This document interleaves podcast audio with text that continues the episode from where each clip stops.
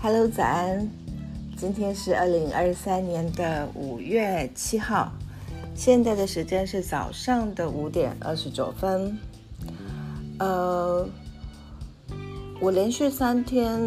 介绍了工藤直子的《大海的朋友》，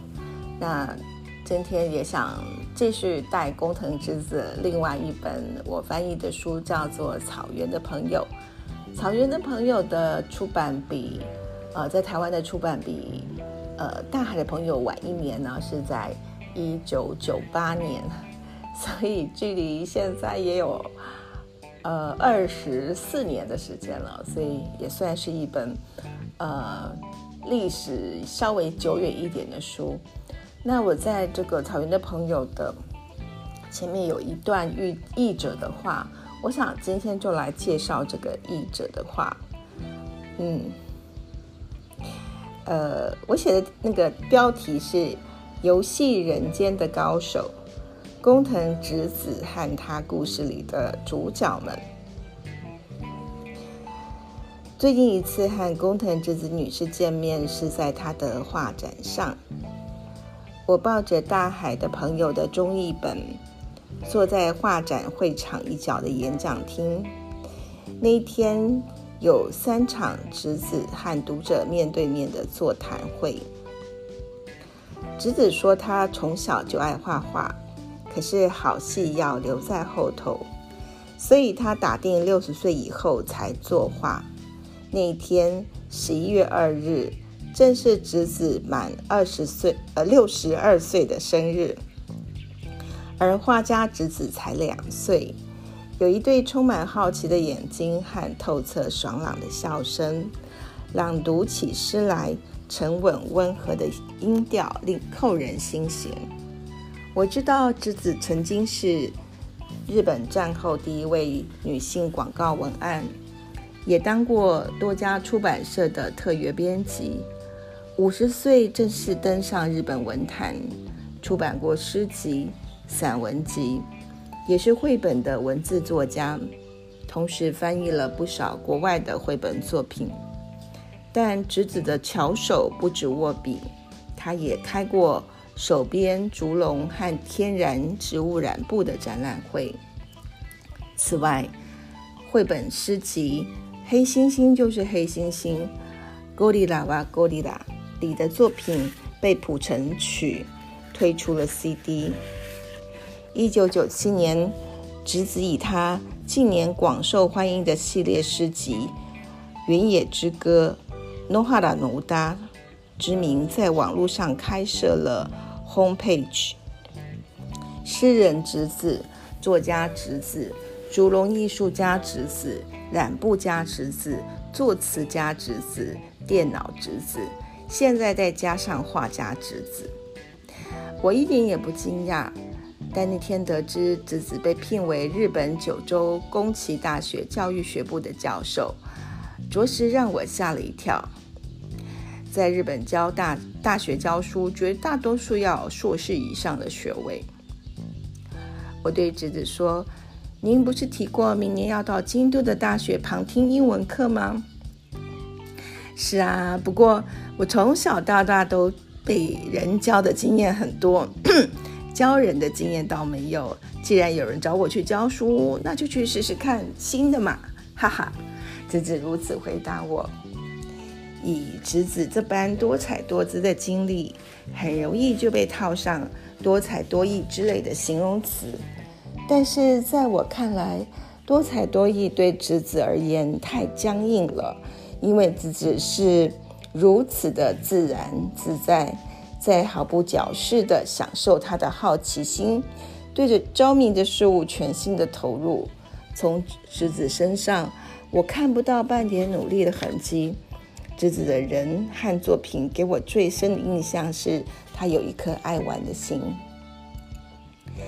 草原的朋友中的3位主角，狮子、驴子和蜗牛，也都很爱玩，而且个个都是游戏高手，自己一个人也可以玩得很起劲。狮子对着镜子玩瞪眼睛，还练习做各种表情玩。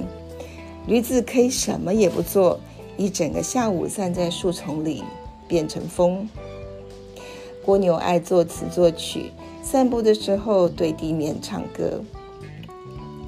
三个完全不同个性的人，原本活在自己的世界里自得其乐，而相遇让他们的生活变得更丰富更有趣。狮子和蜗牛学驴子变成风，驴子学狮子照镜子做表情，学蜗牛作曲，写了一首驴蹄之歌。他们互相欣赏以及分享彼此的最爱，这是三人友情的特征。在翻译这本书的过程中，我回想起曾经喜欢一面散步一面编故事的自己，学班上字写的最漂亮的同学的字写字的自己，用包着手帕的双手演布袋戏的自己，收集小猪猪蝴蝶结的自己，偷偷对着镜子摆姿势做表情的自己。或许每个人都曾经是和自己玩游戏的高手，而且也都曾经不知不觉地模仿朋友的喜好。狮子、驴子和蜗牛的友情之所以能够亲而不腻，是因为他们在成为别人的朋友之前，先当了自己的朋友吧。我不知道这是不是侄子想说的。侄子的文字很简单，有很多留白，足以容纳每位读者的想象力和人生的经验。希望蜗牛、驴子、狮子也能够成为你的蜗牛、驴子、狮子。大海的朋友的中译本成为我送给画家侄子2岁的生日礼物。不知道这本草原的朋友递到侄子的手上时，侄子又会有什么新的头衔。 OK， 那这是我当年在就是草原的朋友上写的译者序。那时候我还在日本工作，在京都工作，那就是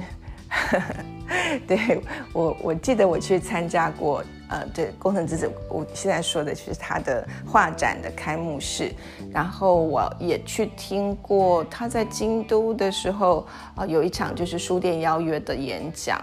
那当然也在东京也听过他演讲。我觉得他的演讲非常的神奇哦，就是在日本去听像这样作家演讲，然后就是都是需要报名而且缴费的。我记得那个费用大概就是跟你去看一场电影的费用是差不多的哈，就是然后就大概是1个半小时左右，在一个演讲厅里面坐满了就是工藤之子的粉丝，然后大家都是大人，没有小孩没有小孩。那工藤之子一站上去，然后就是那个气场就是非常的奇妙的，就是他可能朗读几首诗，大家就会簌簌的眼泪掉下来。于是他明明那个诗是非常非常的怎么说非常非常的就是完全没有那种很悲伤的情绪，也是他总是能在几句话里面就让你感染到就让你想起自己人生里面的很多事情哦，我不知道要怎么形容。就是一位很特别的诗人。好，那我今天的草原的朋友我就先介绍到这里。我想再多花个2天的时间介绍里面的内容。今天是星期三，那昨天晚上下过大雨哦，今天天气好像会比较好，但是因为湿度的关系还是蛮闷热的。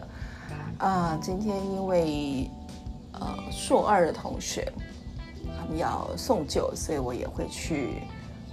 所上一趟，然后也会在所上工作。那就这样子咯，祝福大家有美好的一天，拜拜。